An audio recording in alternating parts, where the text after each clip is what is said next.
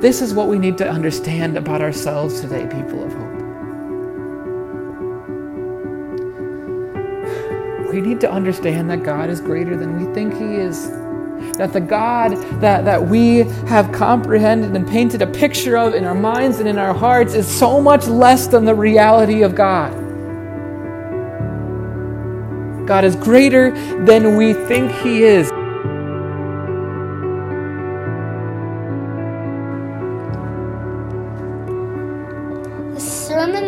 About to hear is from Pastor Paul Borman at Hope Lutheran Church, located in Tigard, Oregon. For more information and for more content, go to hopeintigard.com.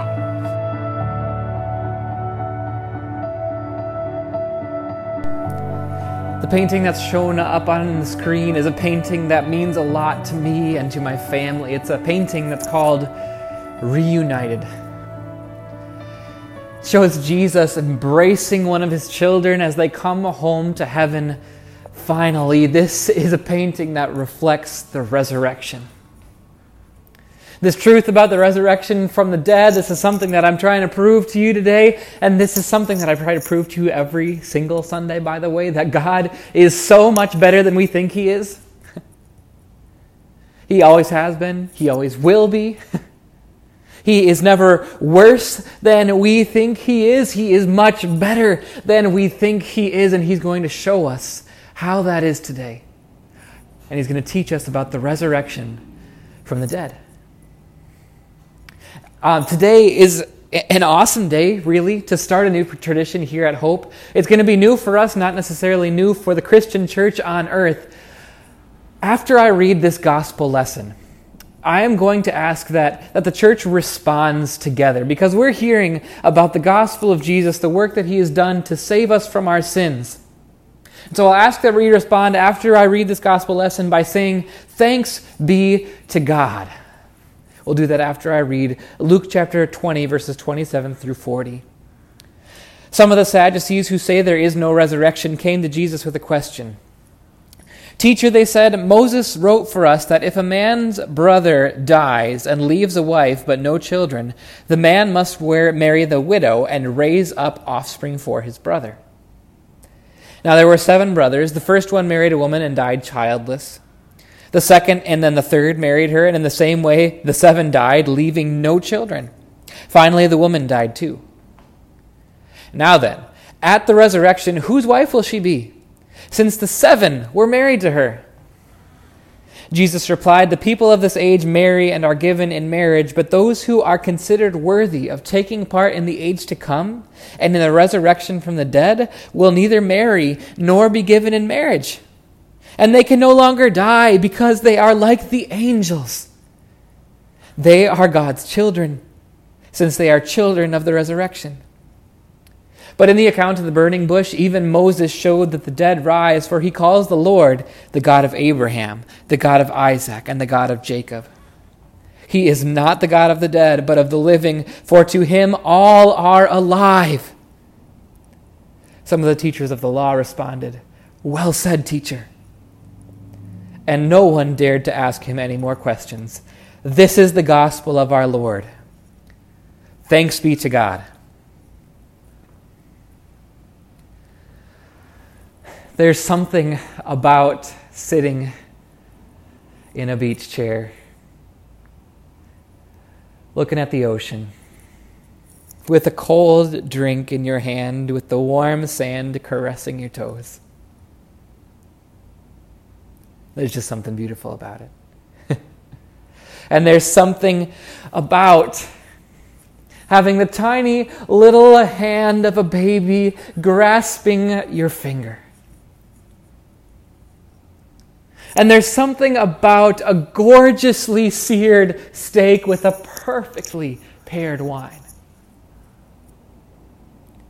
There's something about the joy of movement, being able to, to move with endless possibilities. There's something about hearing your favorite song on the radio and hearing, feeling your heart dance inside you. There's something about the joy of knowing your spouse. the care, the love, the touch, the romance. There is something divine about living in this world, in God's world, in a body. And there's something divinely incredible about receiving God's gifts with your senses. You know, I see that's, that's true every single day. Every day, I turn out, out of my condo complex, I take a right, and I see the line at the Dutch Bros shack. every single day. And it blows my mind every single day that there is a double line on both sides of the shack, twisting all the way around the large parking lot and going out into the road. Every day. People need their coffee. And yeah, I know. I'm, I'm looking out at the congregation and I'm seeing that there's Dutch Bros out there this morning. We need our coffee. And why is that? You know, with Dutch Bros, it's definitely not because we're watching our calorie and sugar intake. it's not nutritional. And you know, I, am I'm, I'm actually starting to be convinced of this that we don't go to Dutch Bros every single day for the caffeine. I am convinced that there is a line outside Dutch Bros at 7 a.m. and at 7 p.m. every day because it gives us the human experience that we love to have. The taste of the coffee as it, as it hits your taste buds for the first time. And the feeling after about eight or ten sips of having the caffeine rushing through you, making you feel more alive and more awake than you were 10 minutes ago. It's a human experience. We get to experience the coffee with our taste, with our sight, with our sound, with our smells. And there's something incredible about that. But there I go, talking like a Christian. Talking like somebody who believes that there is a God who cares about what happens to my body. Because not everybody thinks like that, right? Maybe even most people don't think like that. Luke wanted to let us know that not everybody thinks like that. It was the first thing that he wrote in this text. He said, Some of the Sadducees who say there is no resurrection came to Jesus with a question. So Luke lets us know right away that there are some people who don't believe that God cares about what happens to our body, who believes that, that the only thing that's coming to our bodies is total annihilation and that after the death of our bodies, all that there will be for us is an absence of sense. No sight, no touch, no hearing, no smell, no knowledge, no nothing. Those were the people that approached Jesus on this day. They were on a quest, but they weren't on a quest for knowledge and for truth. They were on a quest to disprove the resurrection and to disprove Jesus. They had a plan to do it too, and it was a good one.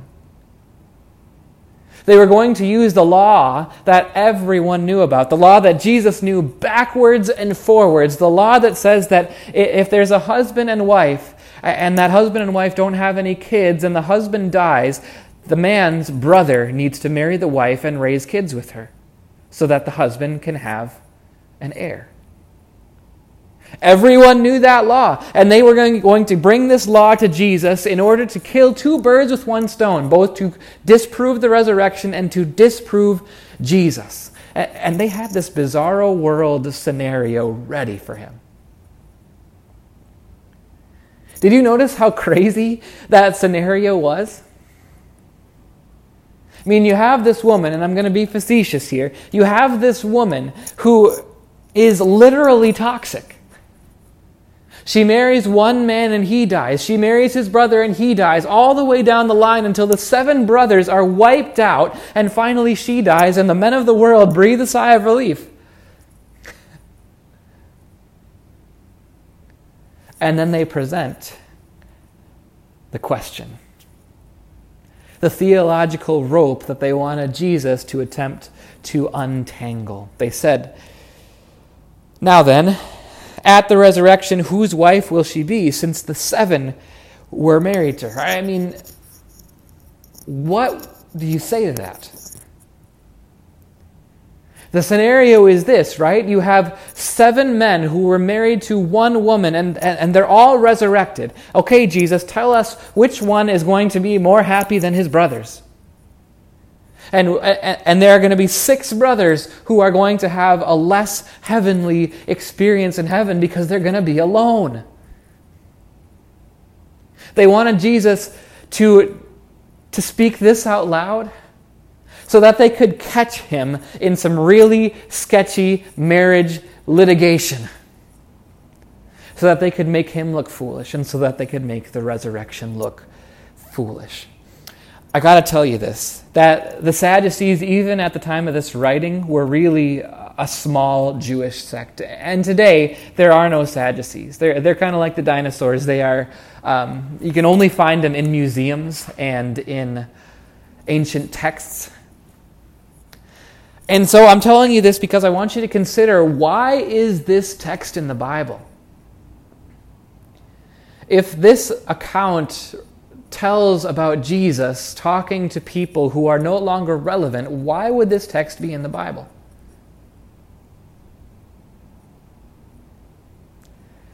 It's because Luke, the writer of this text, is ministering to something that is inside all of us.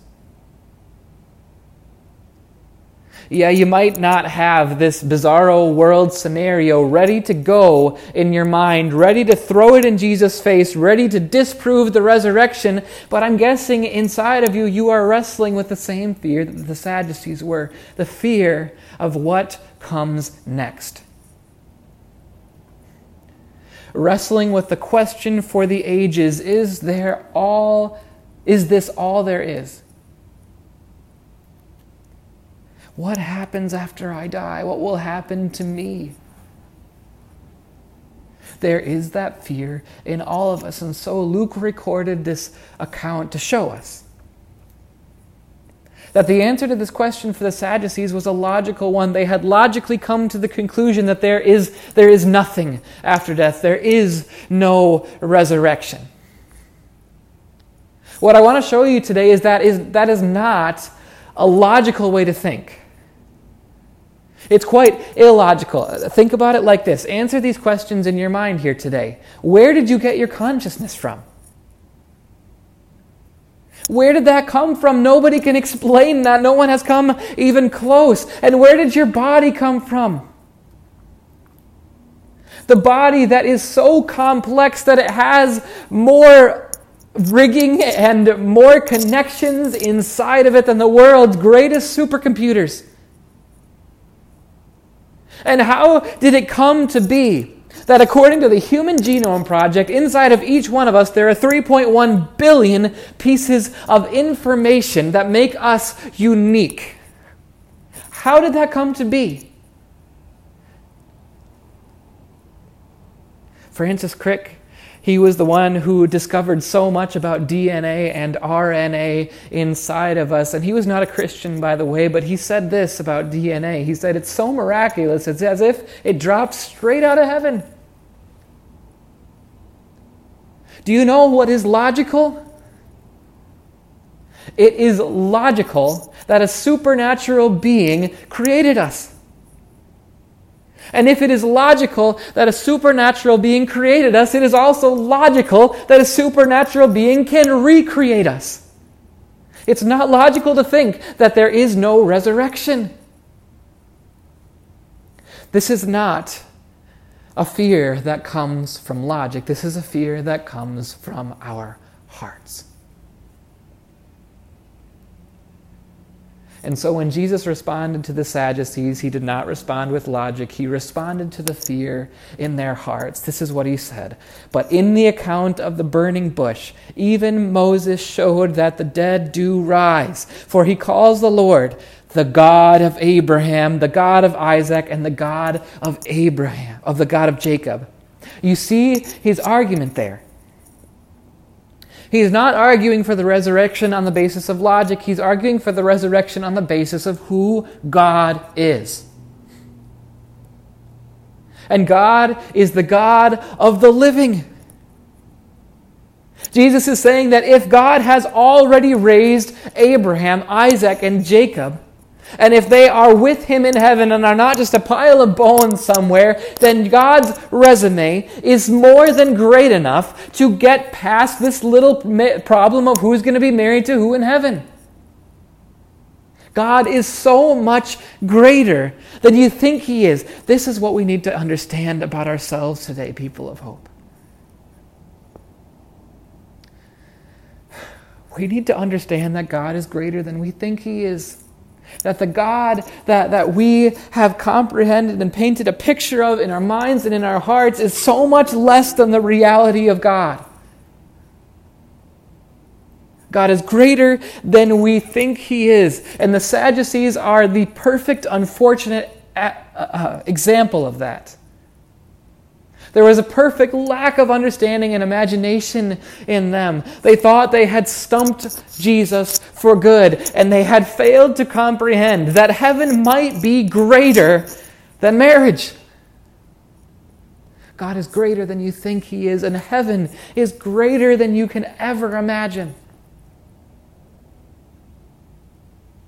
And so Jesus responded to the Sadducees by saying this about marriage. He says, In the resurrection, the dead will neither marry nor be given in marriage, and they can no longer die, for they are like the angels. Jesus is saying that God is so good and heaven is so amazing that the institution of marriage is going to be irrelevant. I mean, here on earth, why do we need marriage?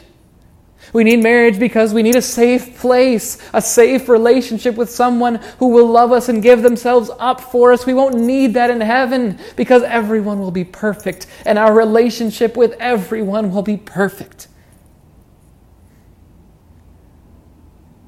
You know what love's going to be like in heaven? Not only are we going to love each other, we're going to like each other. God is greater than you think He is. And heaven is going to be so much better than you can ever imagine. God is better than you think, especially when you remember who is speaking here. This is Jesus speaking. And who is Jesus? He's God in a body. The Christ who is speaking these words and telling us about himself is the Creator, united with his creation. He is physical proof that Jesus came down to, that God came down to earth to redeem us physically and spiritually. He is proof, He's physical proof that God cares into, about our entire self uh, our sight, uh, our hearing, our smell, our touch, our whole self. Jesus came for that.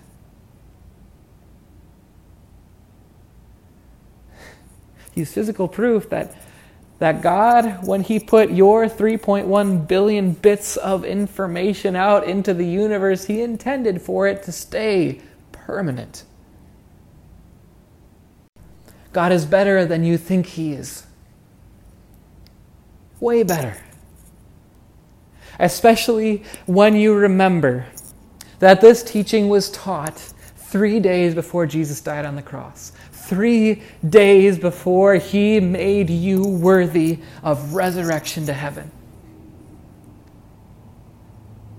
Three days before he stretched out his skin on the cross to save yours.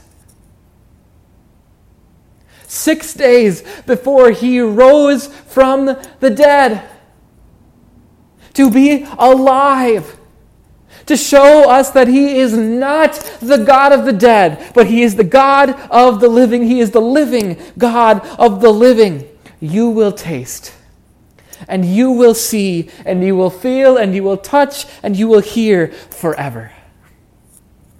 You will experience heaven in a body for eternity. Somehow it's going to be way better than Dutch Bros. You will hear the singing of the angels. You will smell the celestial banquet. You will taste God's galactic wine. And you will see God with your own eyes. Finally, you will see and you will experience with your body the goodness and the genius of God. You will see. I mean it. You will see. That's what God promises.